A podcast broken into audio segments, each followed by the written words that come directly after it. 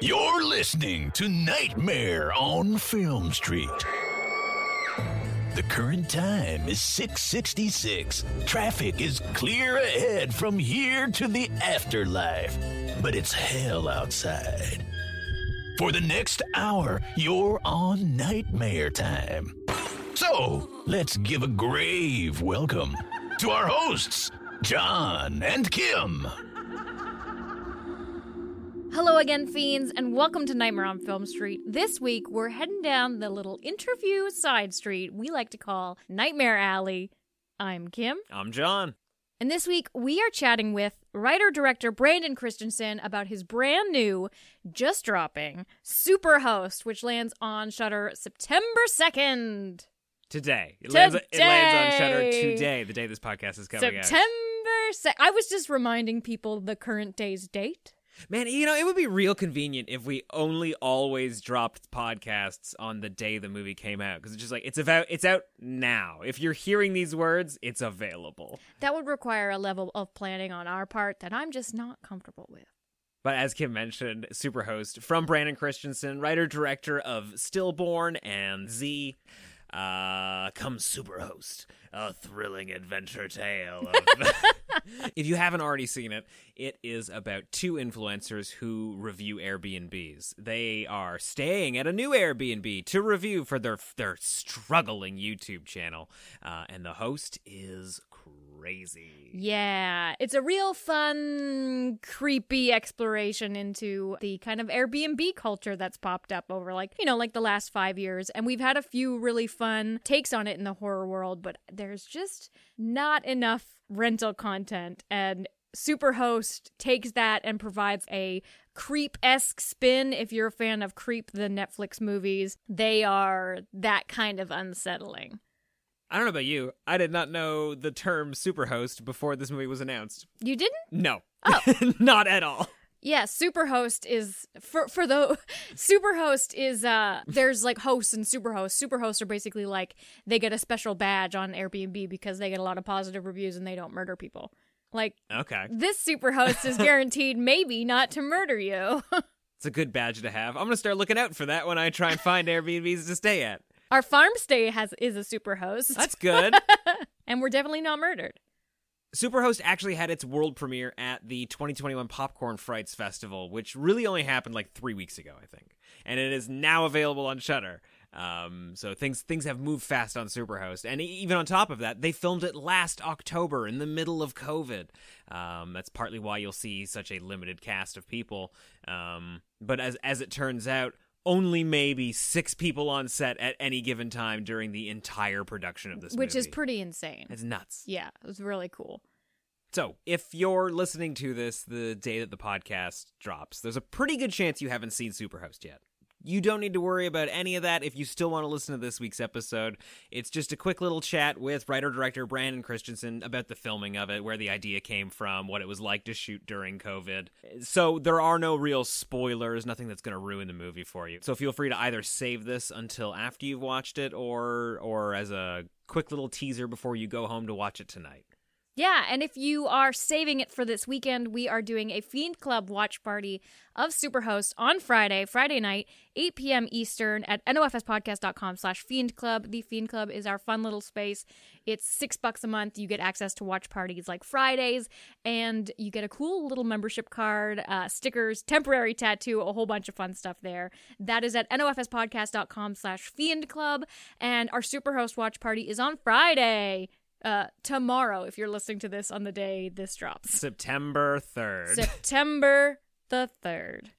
but let's just get into it. We're going to kick you over to the trailer and then we're going to jump right into our interview with writer director Brandon Christensen. Uh, all right, Rebecca. Uh, we're gonna start off with a friendly introduction, like a "Hi, my name is Rebecca, and I'm a super host."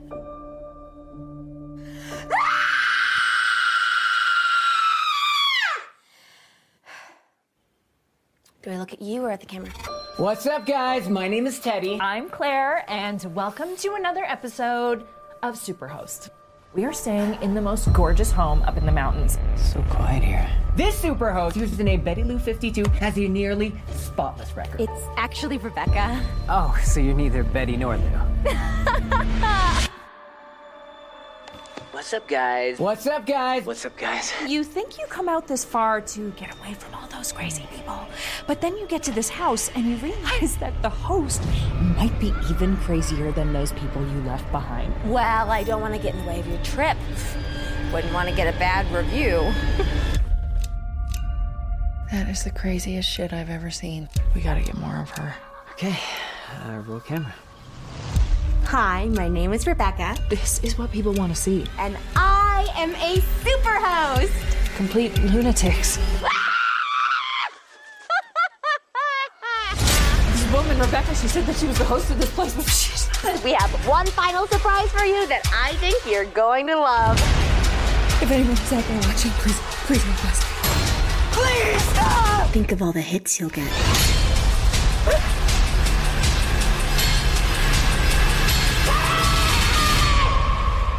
Look at her. She's harmless. So tell us all about Superhost, man. When did when did you uh, when did you get the idea for this? Because we know you filmed it during COVID. Uh, yeah, so I got into Creep later than a lot of people did. I think I saw it on Netflix a couple years ago, and I just kind of fell in love with the idea of this character that is awful and terrible and torturing this guy, but he's so damn likable that I was just like it, that that idea of just a killer that you love kind of stuck in my head. And when I was doing um, the festival circuit for Z, I was staying in a hotel or an Airbnb, sorry, uh, in Toronto and uh, I went to the bathroom when I got there, and the toilet didn't flush. I was just like, "Oh crap!" Like I don't know what to do. So I wrote the guy, and he's like, "Oh no, I'll send someone out, and I'll I'll do this." So the security guard came in, he checked it. Uh, he's like, "I don't know what to do." So we got the the owner of the Airbnb to come out, and he came with a plunger, and he plunged it for me. And, and you know we're having this small talk, and it, I'm in his space, and he's just like, it was just completely awkward. And I was just like, "What a weird."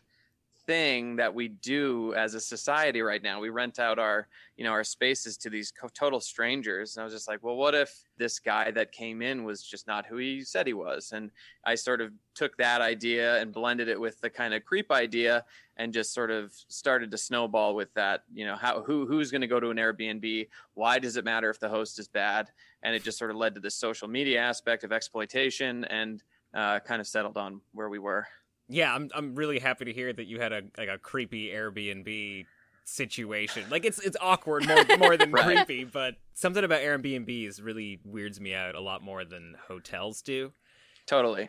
I mean, you got the front desk guy at a hotel or whatever, but there's just the personal element because you're in a specific, you know, this person's space. And, you know, they do so much automation now, like you get in and everything's automated. So when that breakdown breaks down too, it's like, well, you know, you've got to have that interaction. It's just, it's just all awkward and it's so strange that we do it. Yeah, and I'm sure as a filmmaker, because you travel a lot, like with film festivals and stuff, you're probably in an Airbnb for like extended periods of time. And like that's just ripe for coming up with like, what's the worst possible situation that could happen to me right now in this stranger's Right. house? I think, yeah, I think that's how horror always works. You're just like, what's the worst case scenario in this pretty benign instance that I'm in? And that's kind of where you mine those ideas, I think. I love that it was a real life flooded toilet, though. That's pretty I know. I, terrifying. I, I even made the same stupid joke. I was watching him doing. I'm like, I'm just glad it was number one. And, and he's just, you know, he's over the toilet plunging, and I'm just like, God, why did I say that? This is so stupid. I better write this down. yeah, pretty much. It's like, how do I get that in the film? And I got it in. So it's good. Oh man, that's probably something I would have kept to myself. Like uh, this is like one of my oh man, if I made if I wrote down every humiliating thing that I said, Right. Oh boy, I don't know. I don't know how you do it. Like you're just like I'm just gonna release this into the world. Yeah. Yeah, Yeah, you just Another gotta- character said it, though. It's fine. Yeah, for sure. Yeah, exactly. Just I didn't say it. They said it. They're an idiot. yeah, and and so when did the idea? Well, I guess. I guess maybe you mentioned this already, but like you do a great job of of making these social media influencer characters uh, the main focus. Did you have to rewatch a bunch of YouTuber stuff, or is that just like part of our culture now, where you don't even have to to think about it twice? I mean, when I think of YouTubers, I kind of think of the Mr. Beasts and like the MKBHDs, and just like you know, I, it's more. I'm more of tech focused when I watch YouTube, so it's a lot of really smooth things like that. And I was trying to, when when I was telling people, I'm like, yeah, it's a travel vlog thing. They'd be like, well, you know, like travel vlogs and MKBHD are totally different. Like their styles, everything's different. I was like, okay, well maybe we do a blend of it and just it's sort of it's sort of like an amalgamation. Like it has the Mr. Beast pop-ups on the screen where it's like white text filling the screen. Um, and it was just kind of taking these different kind of YouTubers that I've watched and blending them all together. But I mean, at the end of the day, the big thing was just their on-screen personality is not who they are off-screen, especially in the case of Sarah Canning's character. And then it was a very similar thing with Rebecca. It was just like who you are to them is not who you are going to be. You know, you're just putting on a face. Everybody's just putting on a face, and like no one's really being who they actually are, except for when they're kind of alone. So that was kind of like this whole thing that we were playing with. It's also fun as like a filmmaking format too, because it almost becomes like found footage in moments, but with your, your where your characters are at their most artificial, which is really fun. Uh-huh. Yeah, it was that was interesting too. I, I thought it was really I've never really seen it where you cut from found footage you know back and forth like this and mm-hmm. so you know it's pretty sparing at the beginning but at the end you're kind of like fully back and forth on the two mediums and and i thought that was really unique so it, it was kind of fun it's definitely really freeing when you're shooting that way because you know traditionally when i'm shooting it's very like locked down dollies tripods things like that but having like the ability to just be free flowing and stuff it's just a very fast pace to work because you can just like oh point it here. You don't have to like okay we got to redo that. The blocking wasn't right with the camera and there's all these technical things. Um, so it was really fun to kind of play with those two mediums for sure. And what was it like shooting during covid? I bet that had to be uh I bet that was as hard as it was for everybody else Yeah, so there was a couple benefits. One was that we are very small production, um, more so because of COVID, but we were also very isolated. So it's not like we were dealing with too much day to day. Like once we were all out there, we were pretty much just sort of on our own and on an island. Uh, yeah, so we had a set medic or a COVID safety officer who had to kind of be there before everyone and leave after everyone and check us in, check our temperatures, do all that stuff.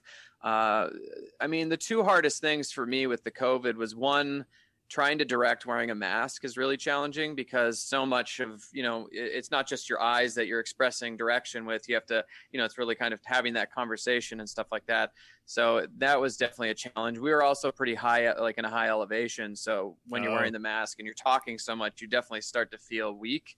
But uh, and and just dealing with SAG, like SAG, uh, the union was uh, they they had a lot of the safety stuff in place, and since we were so small, I don't think they really you know, like it was just hard to get in touch with them and make sure we we had a plan. Like we had to give them this big detailed document showing how each set would operate with wow. uh, fans and things like that. And it was just hard to get their approvals until like kind of the last minute. So it was hard to really lock in cast.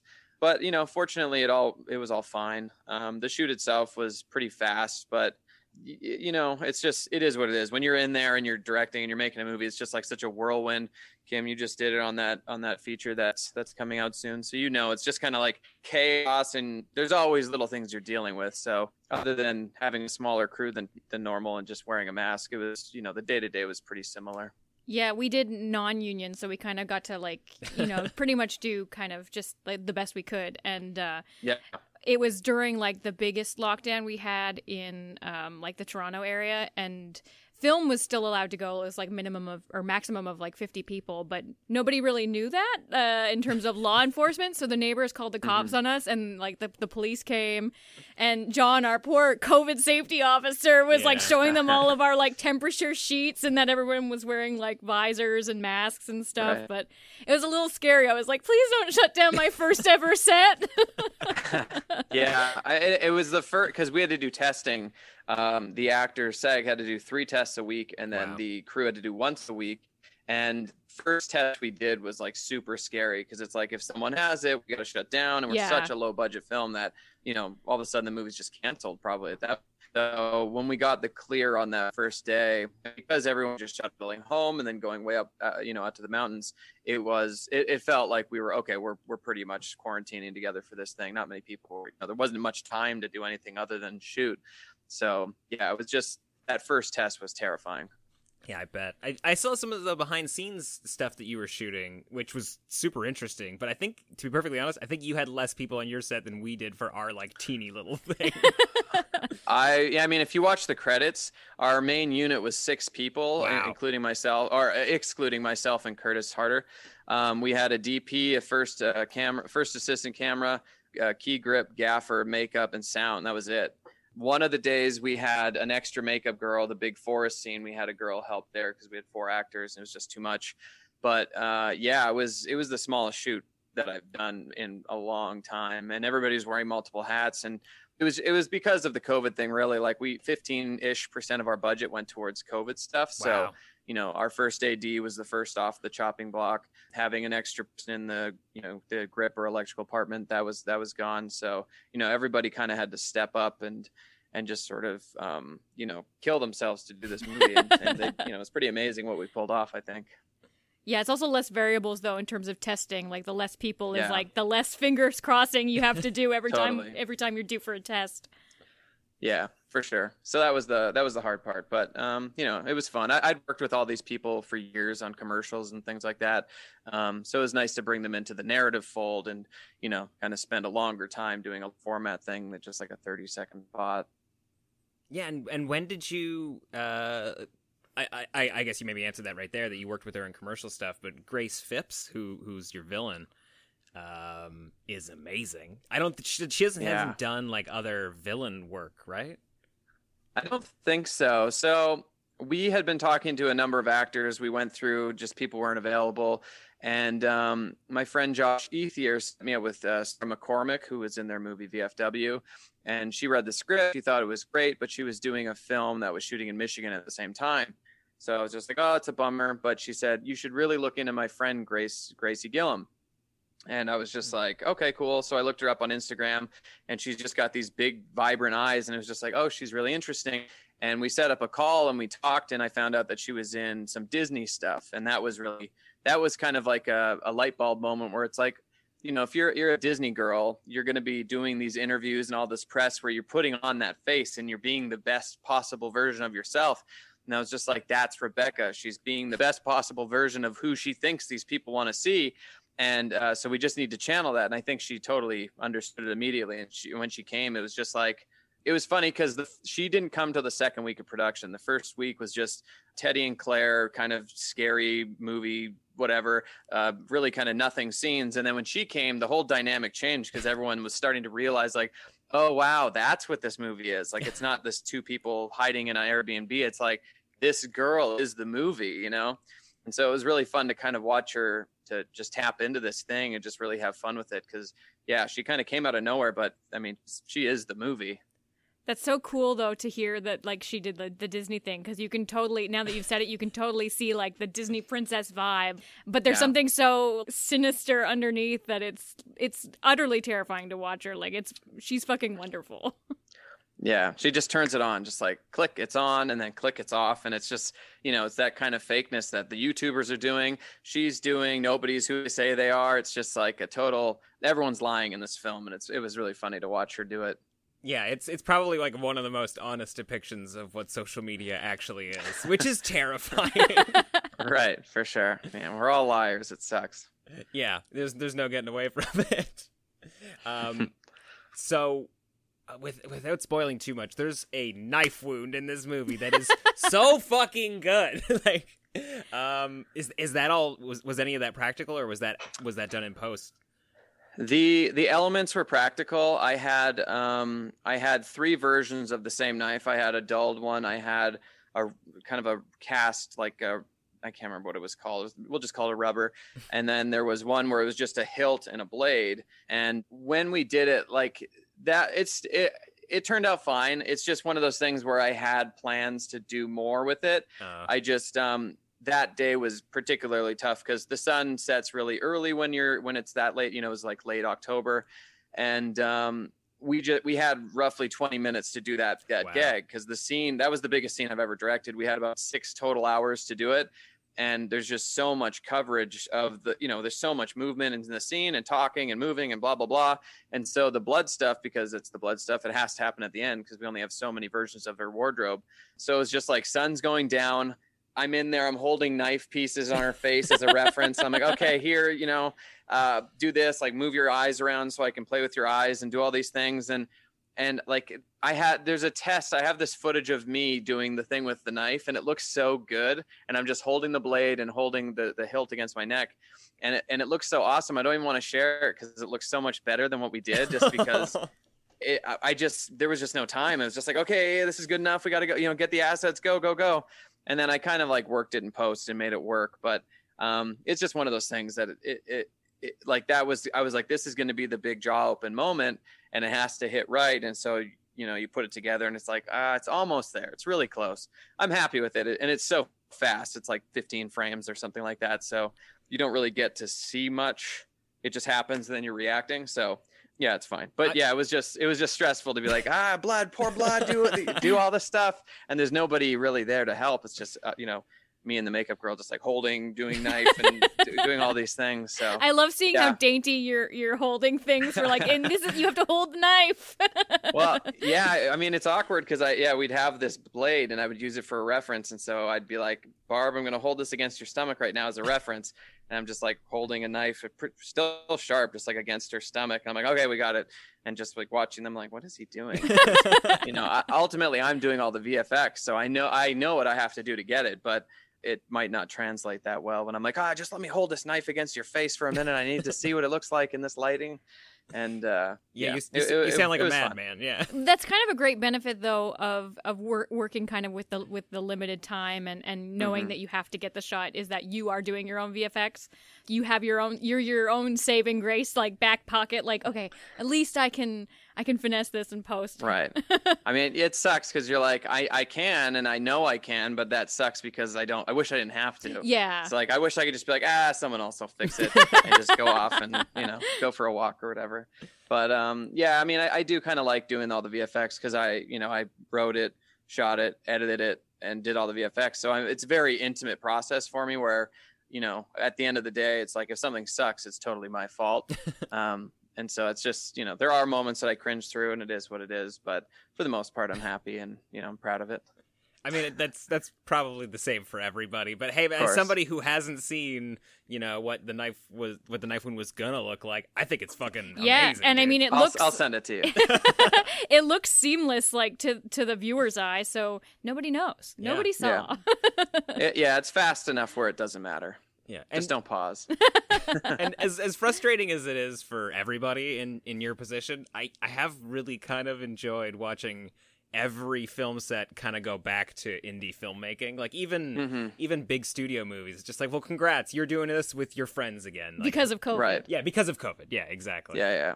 There's Yeah, it's weird. I, I do look forward to having like a full crew and having some of those safety nets in place because um, it's tough. It's just like it's our you know when you're directing a feature, it's such an emotional whirlwind where you're just like you know you're kind of putting yourself out there, to, you know, trying to come up with ways to explain how a character feels and things like that, telling the camera department how to shoot it and stuff.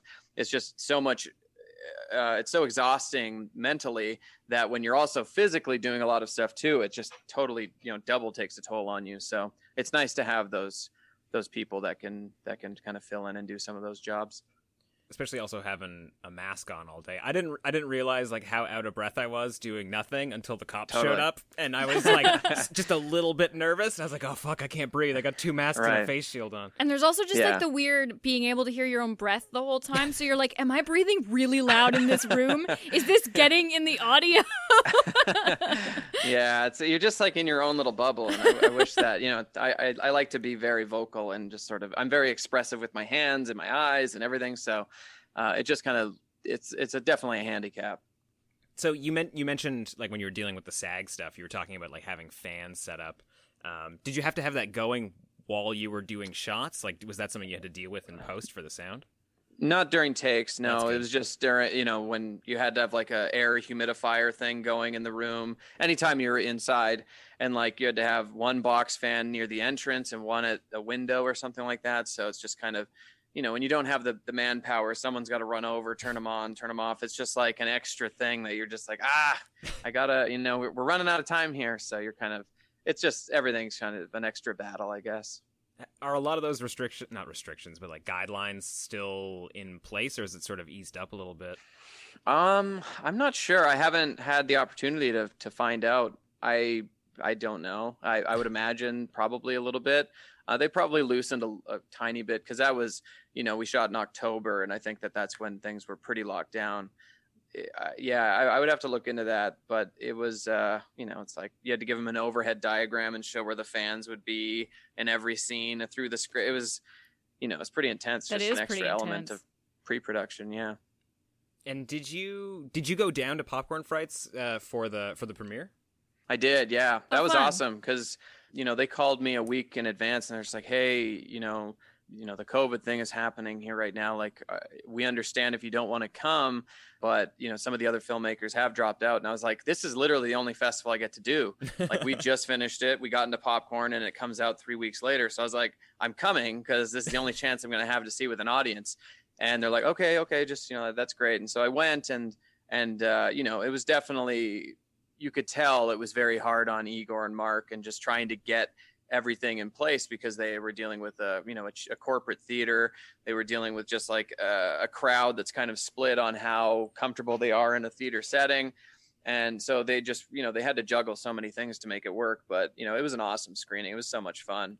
Most of my other films are so dark and moody that uh, this one's a lot lighter and you know has a little bit more light uh, just humor to it and everything so it was fun to sort of get that audience response um, and i'm glad i was able to do it but that because that was that was really fun I'm so glad to hear that because we've we've talked to so many filmmakers who've premiered stuff at you know like festivals like all year and last year who like their film is now out and in theaters and they still haven't seen it with an audience. Like that seems like something Yeah. that a lot of people missed out on.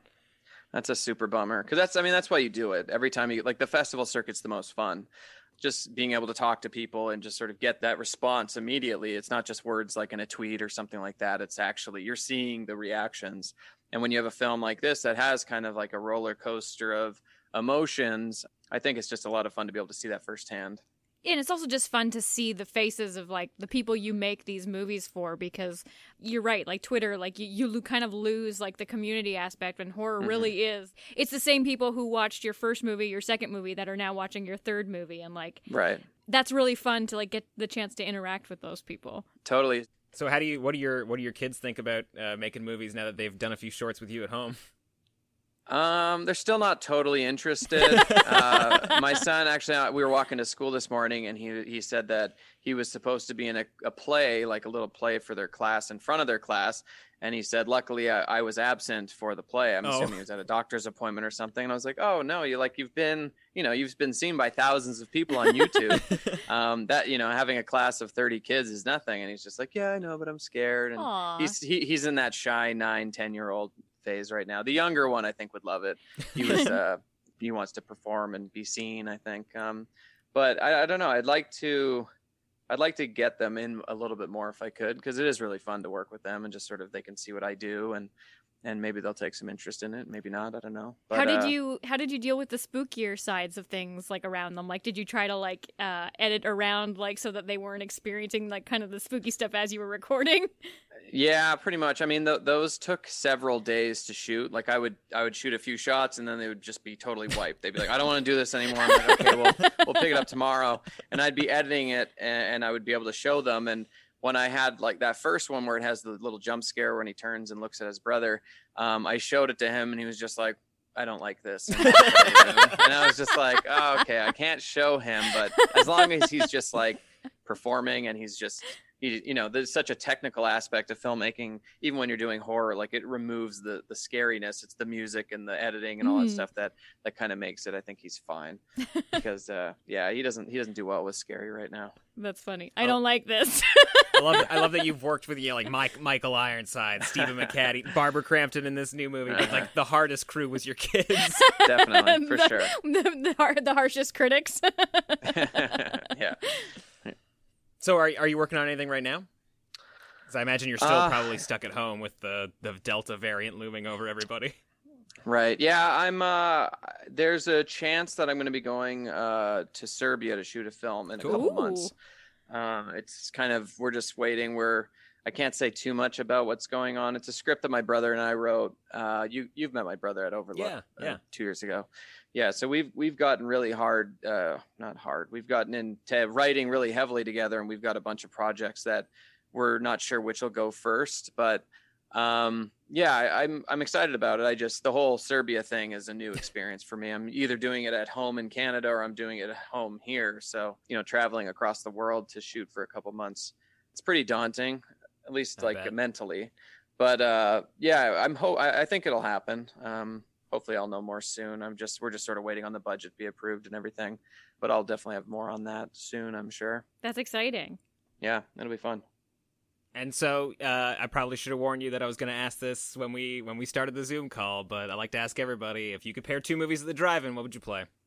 If I could pair two movies at the drive-in, Any Oh, two God. movies. Any two movies could be like two movies you just want to see at the big screen, or two movies you think would pair really well with Superhost. It's up to you. Oh man, and the drive-in's tough too because you have no there's no like communal thing where you're able to see reactions. So, you know, kind of like a big jumpy fright fest like The Conjuring or something wouldn't wouldn't be as fun. I mean, Um, you I mean, could, I think you could stipulate that it's convertibles only. oh, okay. Okay, that's that's cool. No, I, I think the original Halloween would be really fun to pair with the new one, just because they Ooh. do. Um, you know, it is kind of a sequel to it, so I think um, you you're having two different. You know, you're having a 40 year gap in and just sort of how films are made, and how- you know, even though they're in the same genre, they're done totally different. Like there's a lot more modern things in the new ones, and the old one was just such a classic that was kind of creating all the tropes and things that we see today. So I think seeing those back to back would be really fun because there is such a contrast, even though they're a continuing story. Um, so yeah, I think that'd be fun. Yeah, I don't think we've watched them both back to back yet. That sounds like a great idea. Yeah, I can't believe we haven't done that. We did see the new Halloween at the drive-in though, which was a pretty cool experience. Okay, so yeah, see, it works. well, thank thank you again for taking the time to talk to us, uh, Brandon. Uh, really looking forward to seeing everybody's reactions to Superhost online. Yeah, for sure, me too. It's gonna be fun.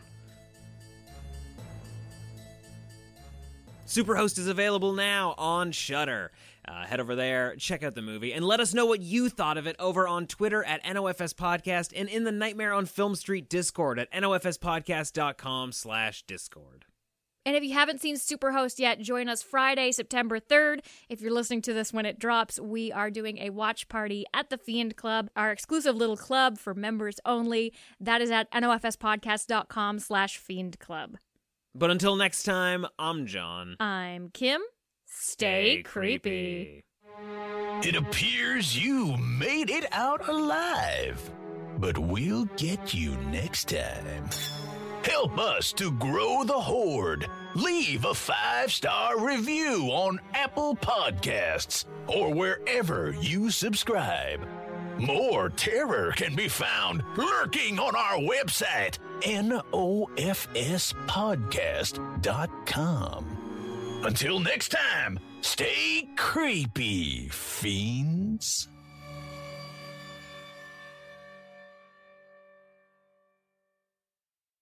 What's spring like in Park City, Utah?